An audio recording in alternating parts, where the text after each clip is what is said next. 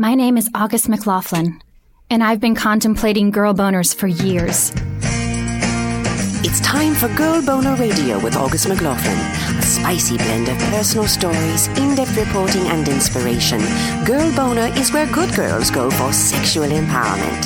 Listen in as August McLaughlin, award-winning health and sexuality writer, explores female sexual pleasure like no one else. She's the big sister slash girlfriend you've always wanted, and she loves to talk sex. Only on Global Voice Broadcasting. If you have a uterus, you have probably had fear around pregnancy at some point. Fear around getting pregnant, when you don't want to be, when you can't afford to be, when you are the furthest thing from ready or interested in having a child. I've never been pregnant that I know of myself, but I do know this. A fetus in your womb is a very, very big deal. It's a source of joy and celebration for so many, but it's never easy or breezy, right? There's always challenges. Today, I'm going to share an interview with a writer who recently came very close to having to choose between carrying out her pregnancy or staying healthy or even alive.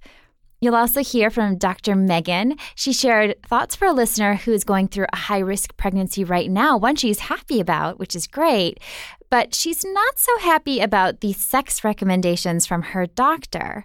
Luckily, we have some good news for her. Welcome back to Girl Boner Radio, everyone. I'm your host, August McLaughlin, and I've been living in a very intense writing cave lately. And I'm finishing my Girl Boner book, which is due to my ed- editor in a couple of weeks here. And it's been one of the hardest and coolest and scariest and really fun things, very fulfilling. I've done it in a long time already, and I really can't wait to share more with you all about it. It, to get very occasional extras and news about the book as we move towards publishing, make sure you sign up for email updates at august mclaughlin dot com, or you can go to girl boner dot org, which redirects there. So a couple of weeks ago, I attended Blog Her in Orlando. It's this fabulous conference I just adore. I had the pleasure of speaking this year. And while I was there, I sat down with the talented writer you're about to hear from, who I think very bravely wanted to explore this very important and often stigmatized topic. So I'm sitting here with Leah Grover, a writer who has actually been on the show once before to talk about sex-positive parenting and one of the best articles on it I have ever read that's in Huffington Post. Thank you for talking with me, Leah. Thank you so much for having me. I'm so thrilled to be back. So could you share, first of all, a little bit about your writing, kind of what motivates you and how you got started? I don't know how to not write. Um, so I started writing when I was a kid. I published my first poem when I was in fourth grade, and then just kept publishing in this regional poetry journal until I went off to college. I actually kept pu- publishing poetry um, until my husband, my now husband, got sick. He has, he has brain cancer, and he was diagnosed ten years ago. And around the time that he was diagnosed, my focus sort of switched away from from poetry.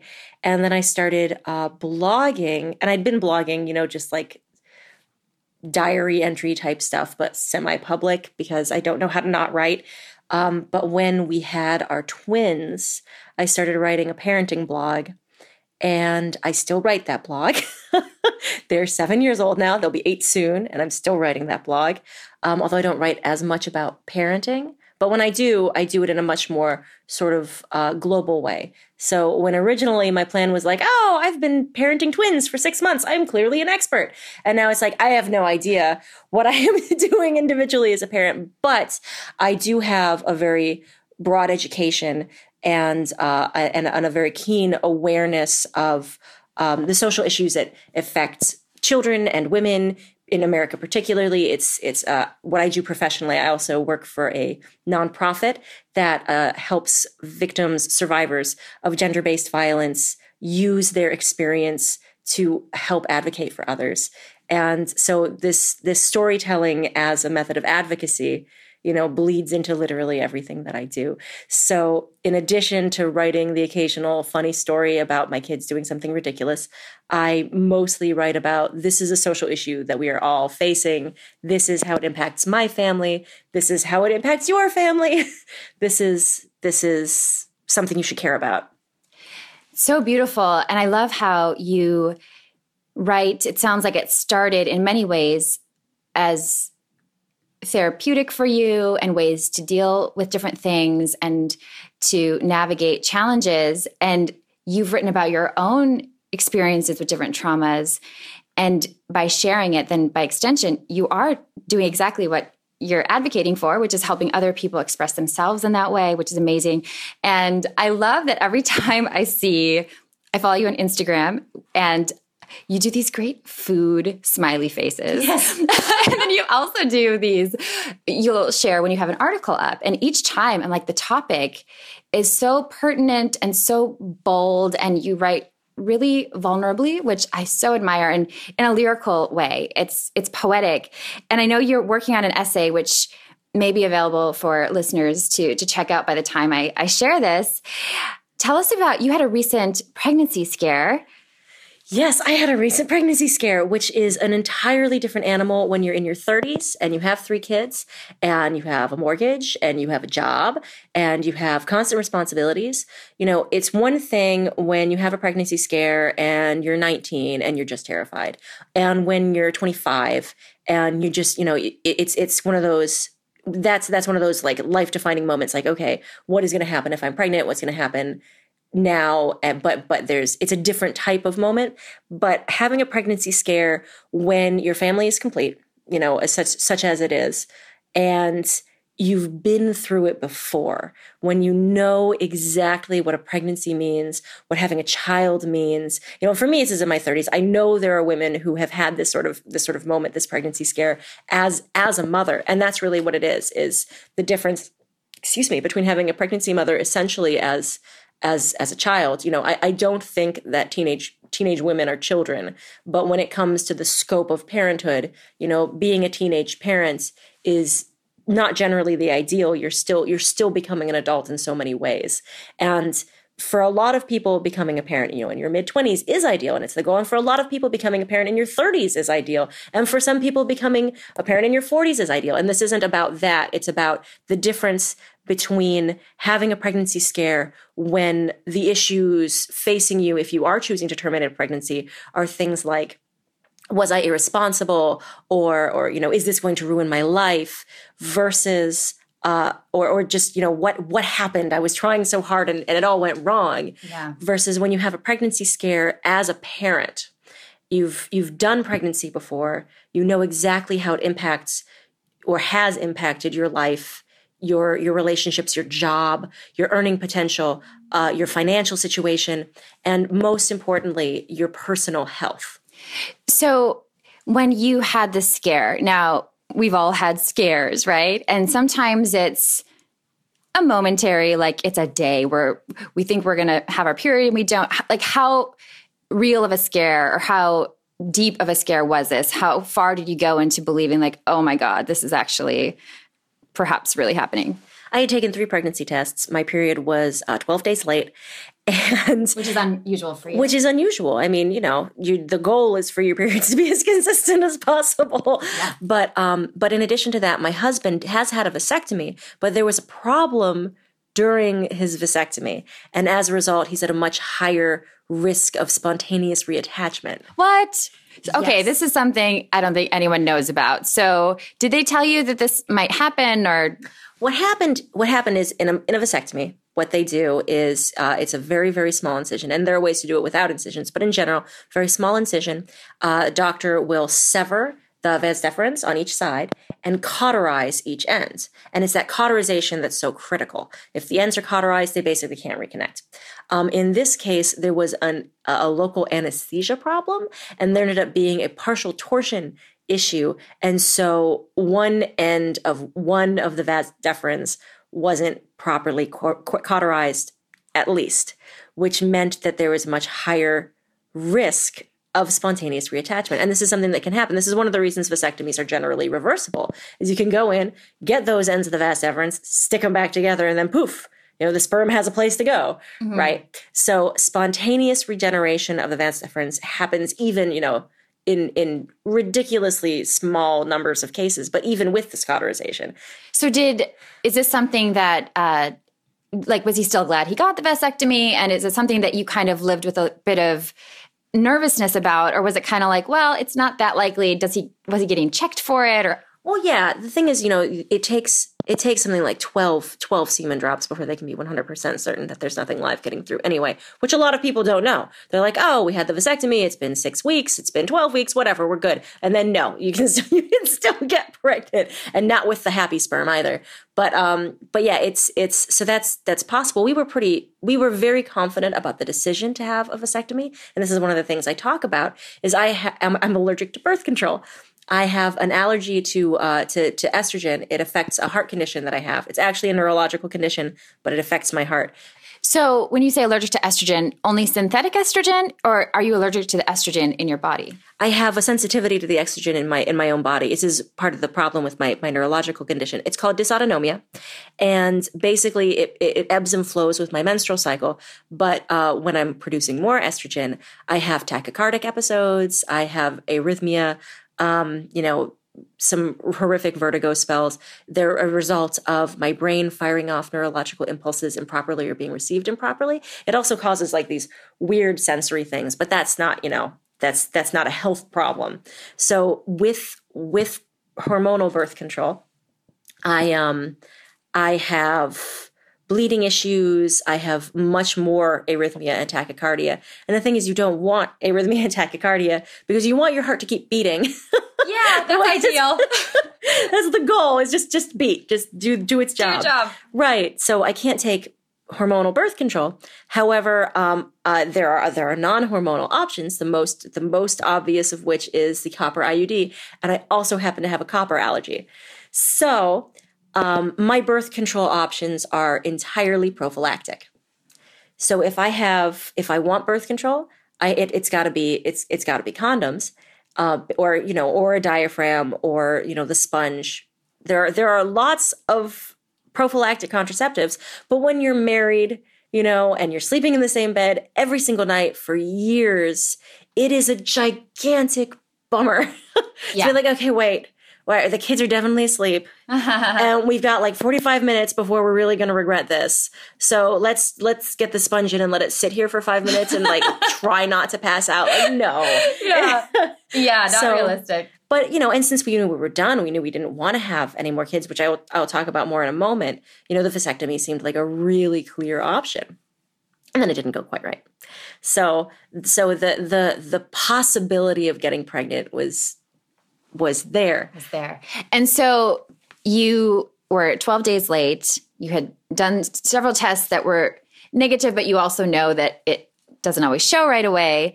Uh, how far did you go to, did you, once you got your period, you were the, oh, relieved or? Once I got my period, I had to schedule an extra session of therapy. And I immediately went to my O B to talk about my permanent birth control options, because that was something that we hadn't really had an opportunity to talk about with my second C-section. Mm. You know, we weren't given an option. If we'd been given an option at the time, um, if I had been unconscious, for example, we had an emergency C-section. And if, if the doctor had asked my husband, like, should we, should we just sort of take this sucker out? He would, you know, referring to my uterus, yeah. He probably would have said like, yes, please just, just take it. it. But, um, yeah. So, so, so the, That's, and that really brings it back to what what made the pregnancy scare so frightening. Because you were talking, there's many health risks, uh, which, you know, I've heard as someone who's never had a child, like I know when my sisters have been pregnant, they avoid certain things. I didn't realize how significant these health risks can be. So what was going through your mind when you thought you were pregnant? That I was going to die. I really, you know, and it's, and it's one thing to think like, oh, I'm going to die. But, you know, my husband, my husband has, has, has brain cancer. He's been living with it for ten years. He's doing very well, but it does mean that there's, there's a clearly shortened lifespan. We just don't know. And so the reason I was so concerned that I was going to die is as, as you were saying, when, when you're pregnant, uh, you have these restrictions, uh, put on you because essentially, you're immunocompromised. Your immune system prioritizes uh, protecting the uterus above other things. It's it's an evolutionary, you know, trait that makes perfect sense evolutionarily. You know, you produce the offspring, then the parent is sort of disposable. The genes have been passed on. The job is done, right? So what happens is uh, that immunocompr- you know, the, the, the immunocompromised body uh, can't stand up as well to pathogens that a healthy immune system can handle completely on its own.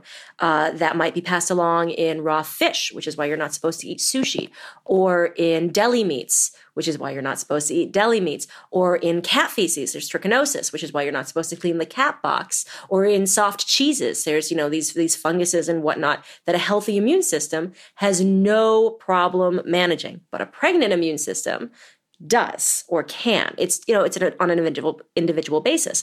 But if you consider the other things that happen to people who are immunocompromised, it's not just environmental pathogens, right? It's not just cleaning the cat box. It's not just, you know, avoiding the goat cheese. You know, it's, it's, um, it's, it's more organic biological problems as well. And in my case, and in the case of lots of people who are immunocompromised, it's cancer. During my first pregnancy, I had basal cell carcinomas, which are, are moles that are cancerous and that grow rapidly, but you don't require chemotherapy for or anything. You cut it off, it's gone. You'll probably get another one. If, you know, completely left to its own devices, you would have a pretty gnarly tumor hanging off of, you know, for forever, but it's not going to metastasize into your lungs or your liver or your, your bowel, right? And during my second pregnancy, I got melanoma. And uh, that was actually my very first pregnancy symptom. So I, I, you know, we had we had technically started trying to get pregnant. I walked out my front door, realized that I had this mole on my chest that was abnormal, assumed it was a basal cell carcinoma, you know, took a pregnancy test. Like, what do you know? I am pregnant. So you knew that there was a connection, because I'd not heard of this, well, between was, melanoma and pregnancy? Well, not the melanoma, but what happened when I had the basal cell during my first pregnancy was that the uh, the dermatologist's um, the dermatologist's intern, who is a real go-getter and I really hope is having a stellar career herself right now, because she was great.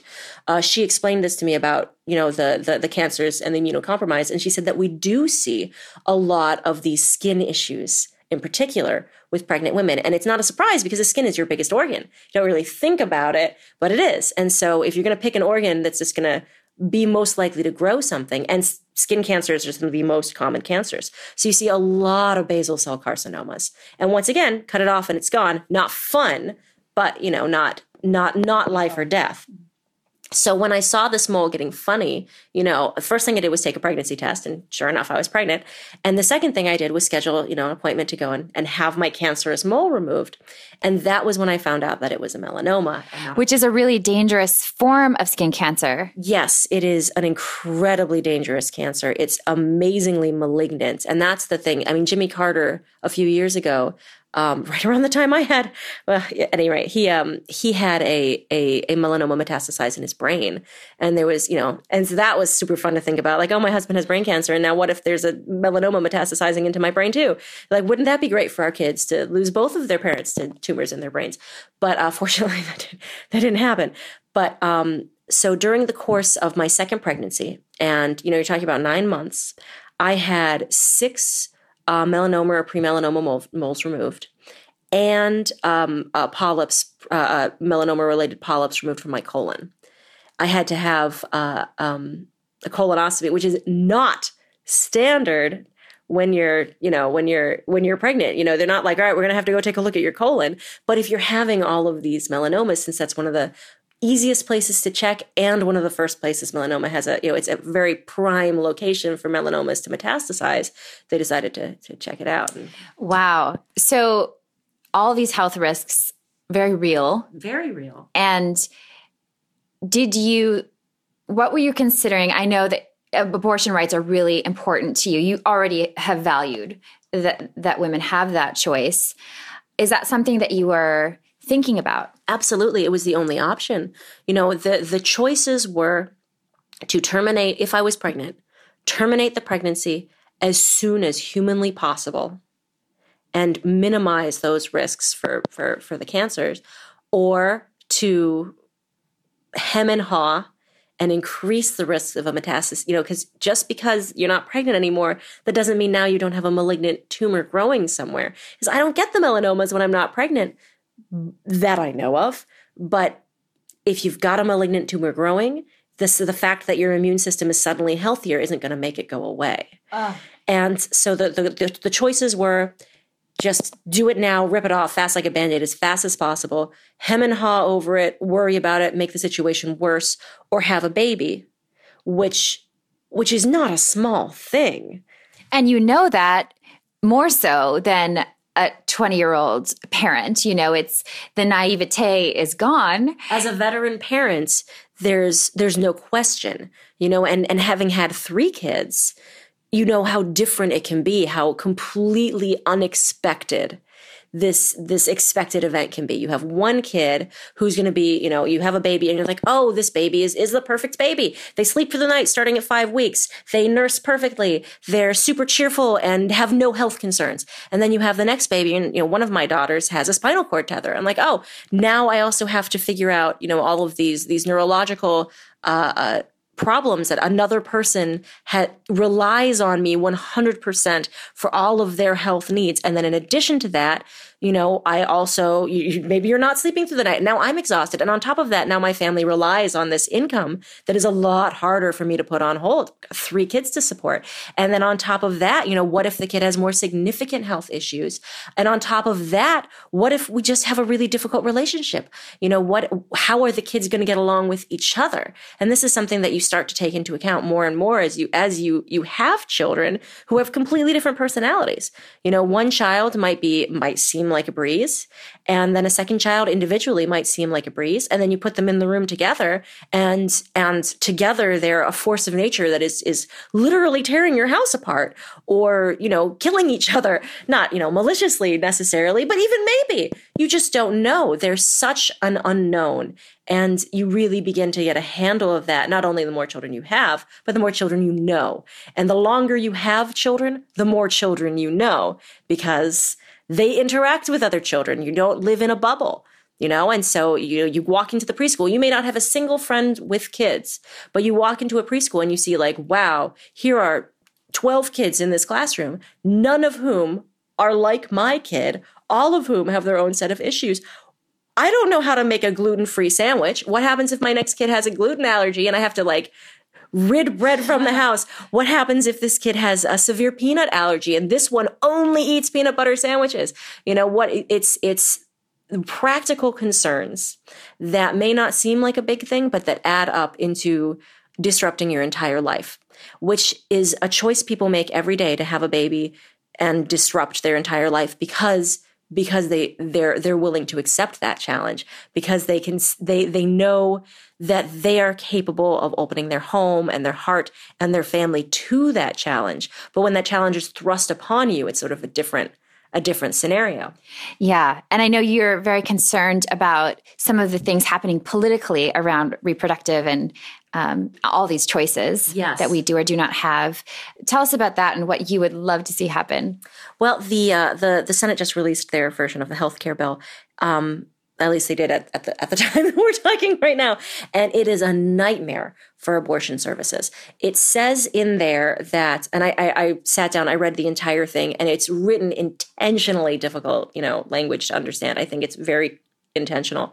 But um, the language in there regarding abortion is that any plan that provides abortion coverage cannot be reimbursed through through a, any any American Healthcare Act, which would mean that um, even if you did get an abortion through the stipulations, and there's stipulations, like if you're raped, then you're allowed to get an abortion, which, you know, I absolutely think that if you if you are raped and you get pregnant and you want an abortion, you should get one.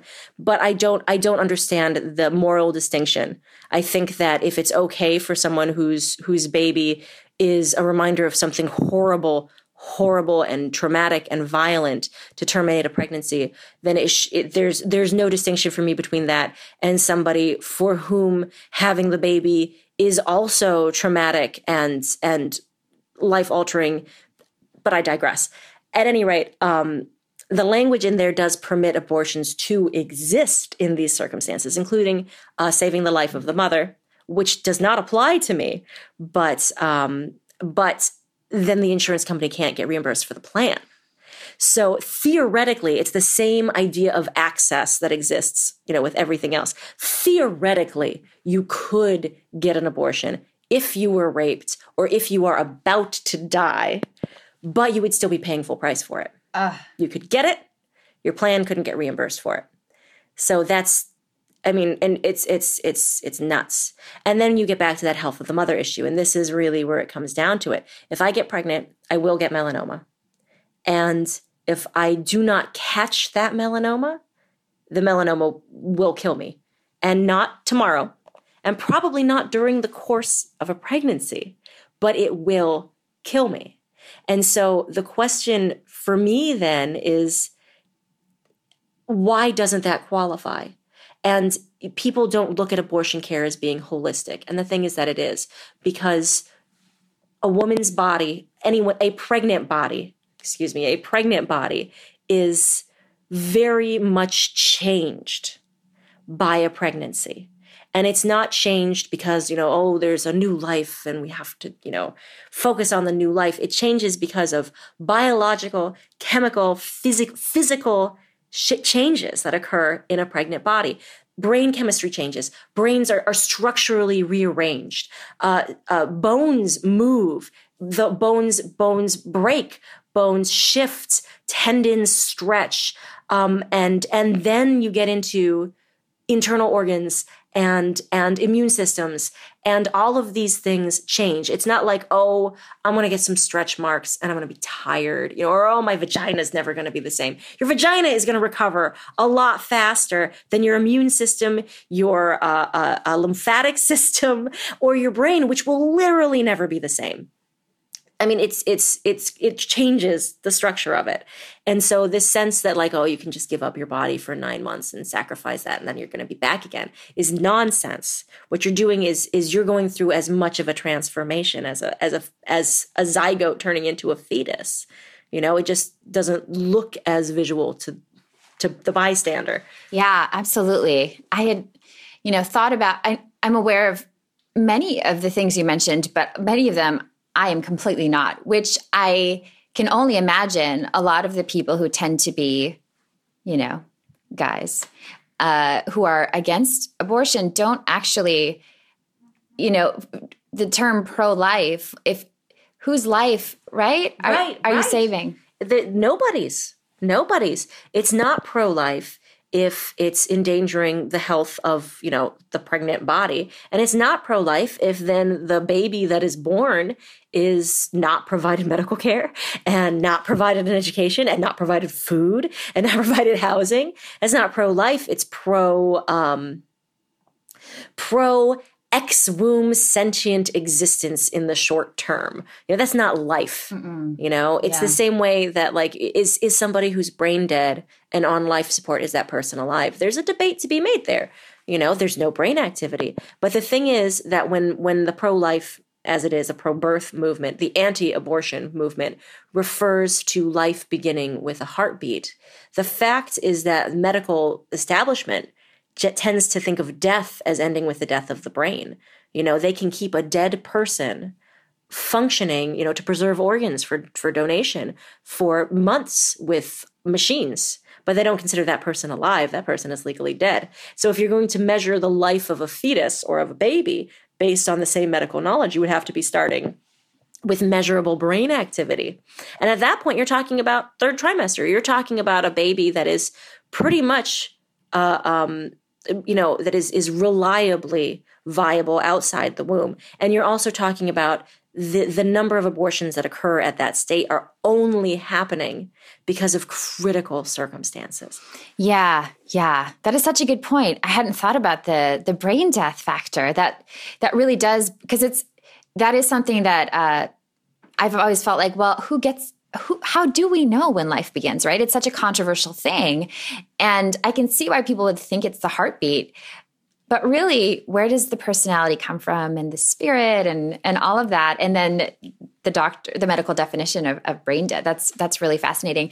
I hear from uh, people fairly often who have had an abortion or are about to have an abortion and feel very alone and have no support and feel very shamed and stigmatized largely, I think, because of, you know, if if our political system and our culture saw all of these issues differently, then hopefully they wouldn't feel that way. I know there's other factors that that can contribute, different kind of religious beliefs and stuff like that. I wonder what you would say to somebody who's in that space, who's feeling desperately alone and and knowing they're doing the right thing, but also feeling so, you know, isolated and and having shame because of others' imposed beliefs and and their judgments. I would say that that sense of being alone is so false.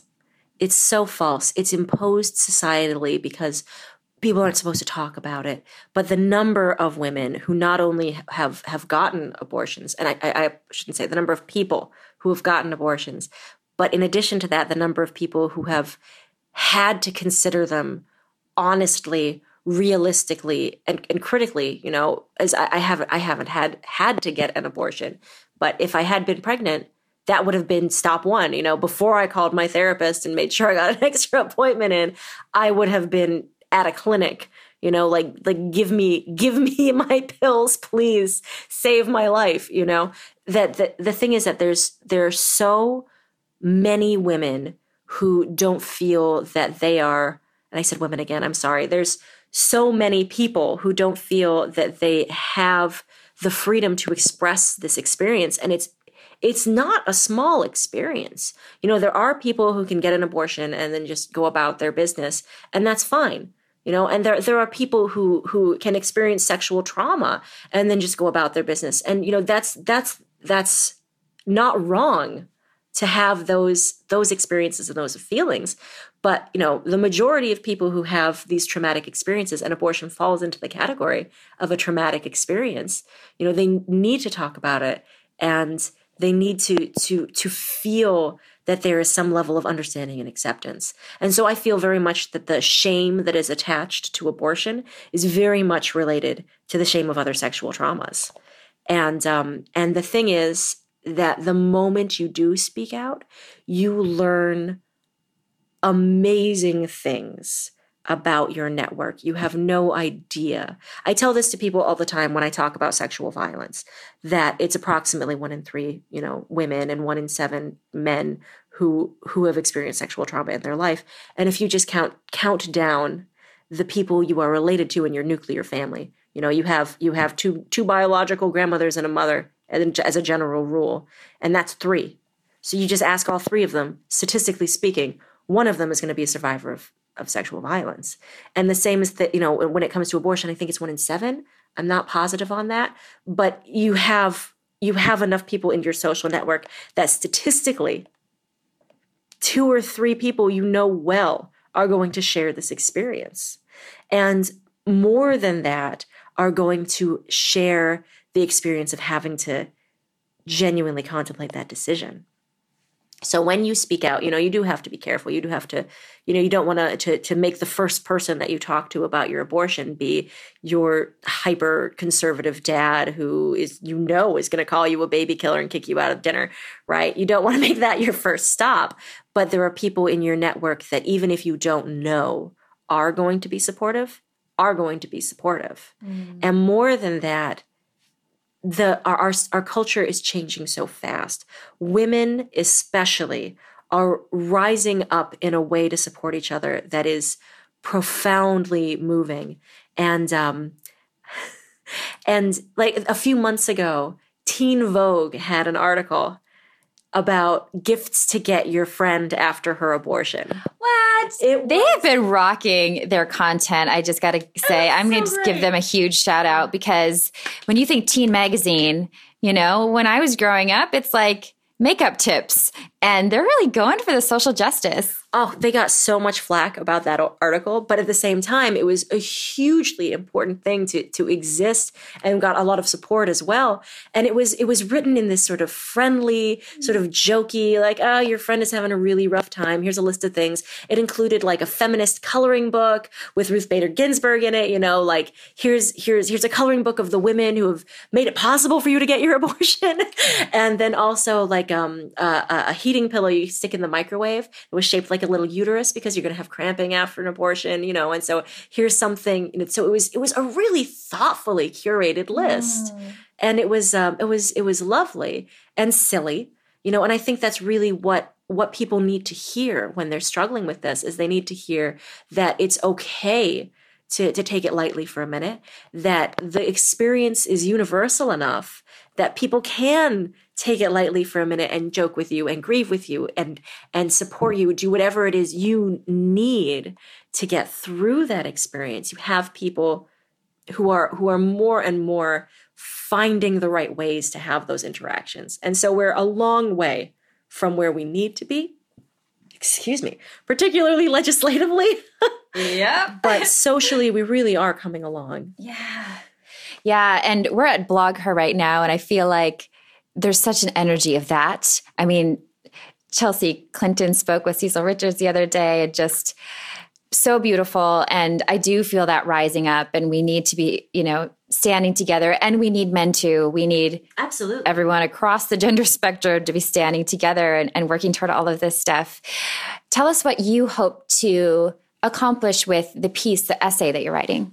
I really want to change as much as possible the face of people who require abortions. Because right now, when you talk about like who needs an abortion, the arguments are usually made for young, young girls, uh, trauma victims, um, and, and people who are about to die. Right. And the fact is that the only person who can decide whether or not you need an abortion is you and, and your doctor, but mostly you. And, and if you need an abortion and you know you need an abortion, that should be enough. Knowing you need an abortion can come in in all kinds of different packages. For me, it's knowing that spending nine months being pregnant, regardless of if I had space in my family for another child, regardless if I had space in my bank account for another child, regardless of if, if I had space in my heart for another child, which I know I do. Regardless of that, the answer would be that nine months pregnant would result in a very early death. And that's also not pro-life. What use is it to my family to have a baby and then die? Mm. Right? Yeah. So that's that's that's that's where I I am personally on this spectrum. And I'm not an outlier. And women who need to have abortions for reasons aside from immediate sexual trauma, from immediate uh, immediate health risks. And that's when they say for the health of the mother, they're saying that if we don't get her in there and get her not pregnant right now, she's going to die. That's what they're talking about. They're not saying, oh, this is going to result in lifelong complications that will significantly shorten her lifespan. That to me is a health of the mother issue. I mean, clearly.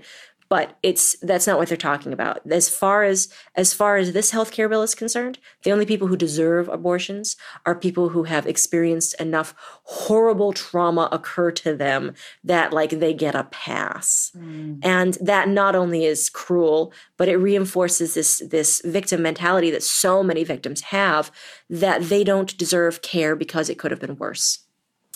Yes. So beautifully said. Thank you for sharing your time and your heart and your writing always.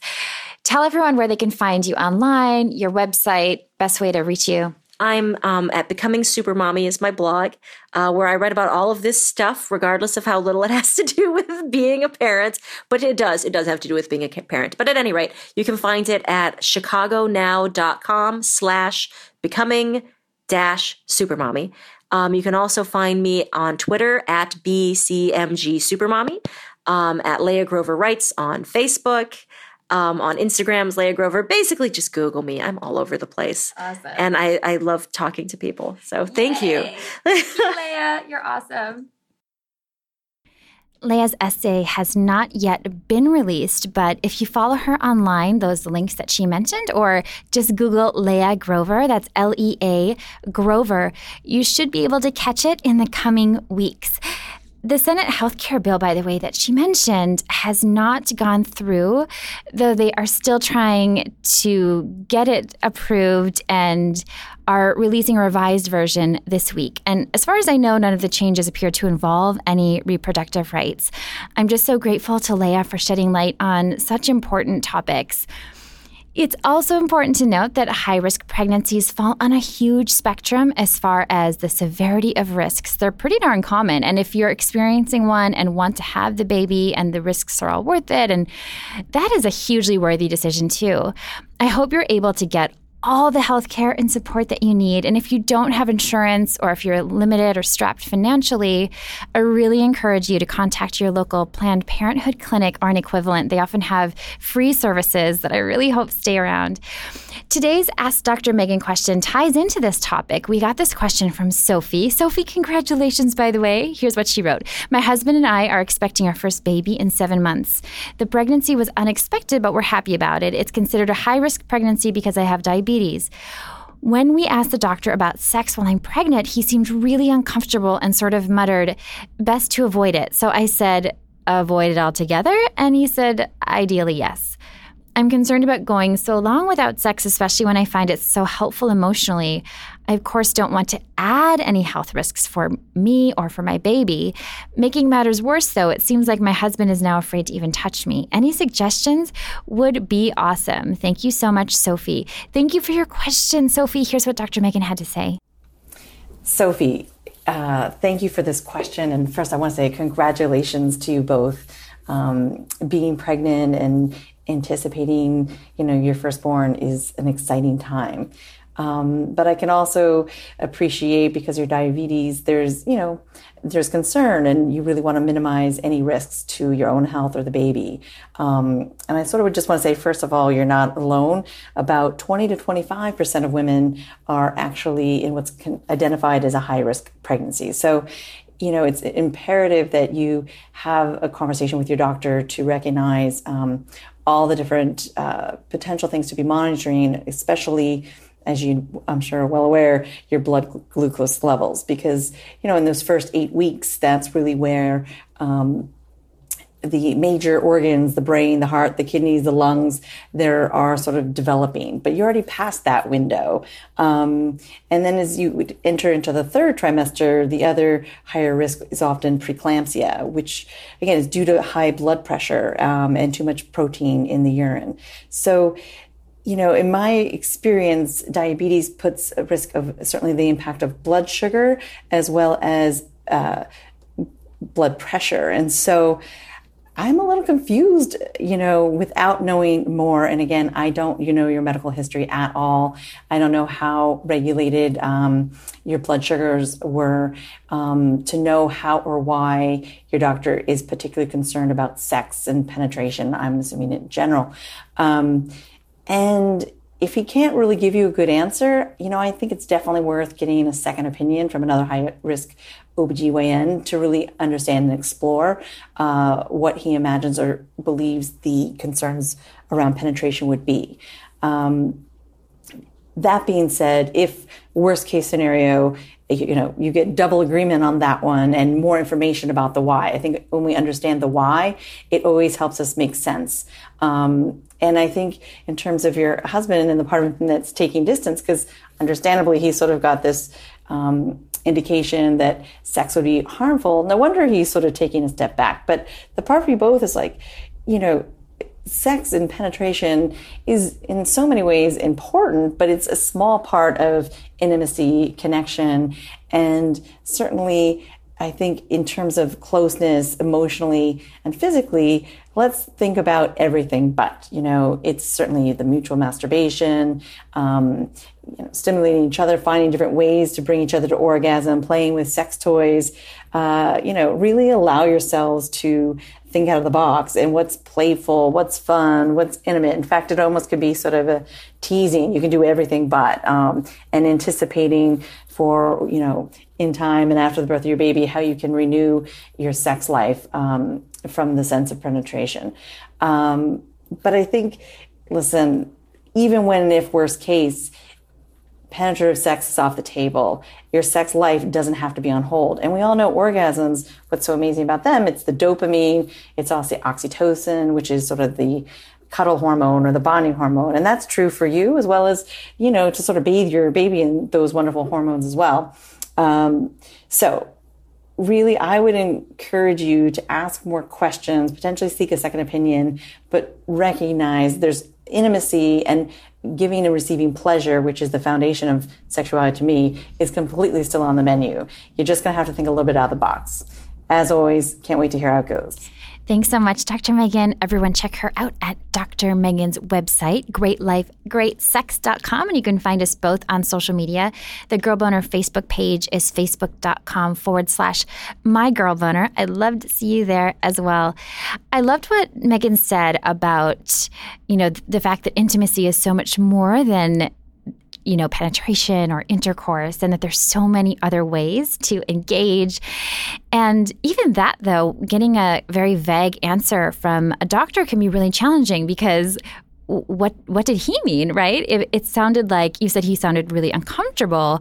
And that alone to me says a lot. You know, I think a lot of doctors, they mean so well, but they may not know much or have been trained much as far as how to talk about sexual intimacy issues, or even the importance of bringing it up, it, it, especially with women, it seems. So I would say definitely get a second opinion and find someone who's comfortable talking with you and going over what the actual risks are, why the risks are there, and really welcomes your questions. I do know that there are wonderful people out there, and I hope you found a really great fit for you. And congratulations again. I hope your pregnancy goes very well and that you're able to welcome a wonderful, healthy baby um, in the perfect amount of time. Thank you so much for listening, everybody. If you have a question for me or for Doctor Megan, send it to either one of us. You can find us um, by going to either of our websites or directly email me on my contact tab at august mclaughlin dot com. If you haven't yet subscribed on iTunes, I hope you will. It really helps us keep things going. And while you're there, if you could leave a simple review, that would be amazing. Thank you again for listening, and have a beautiful Girl Boner Embracing Week.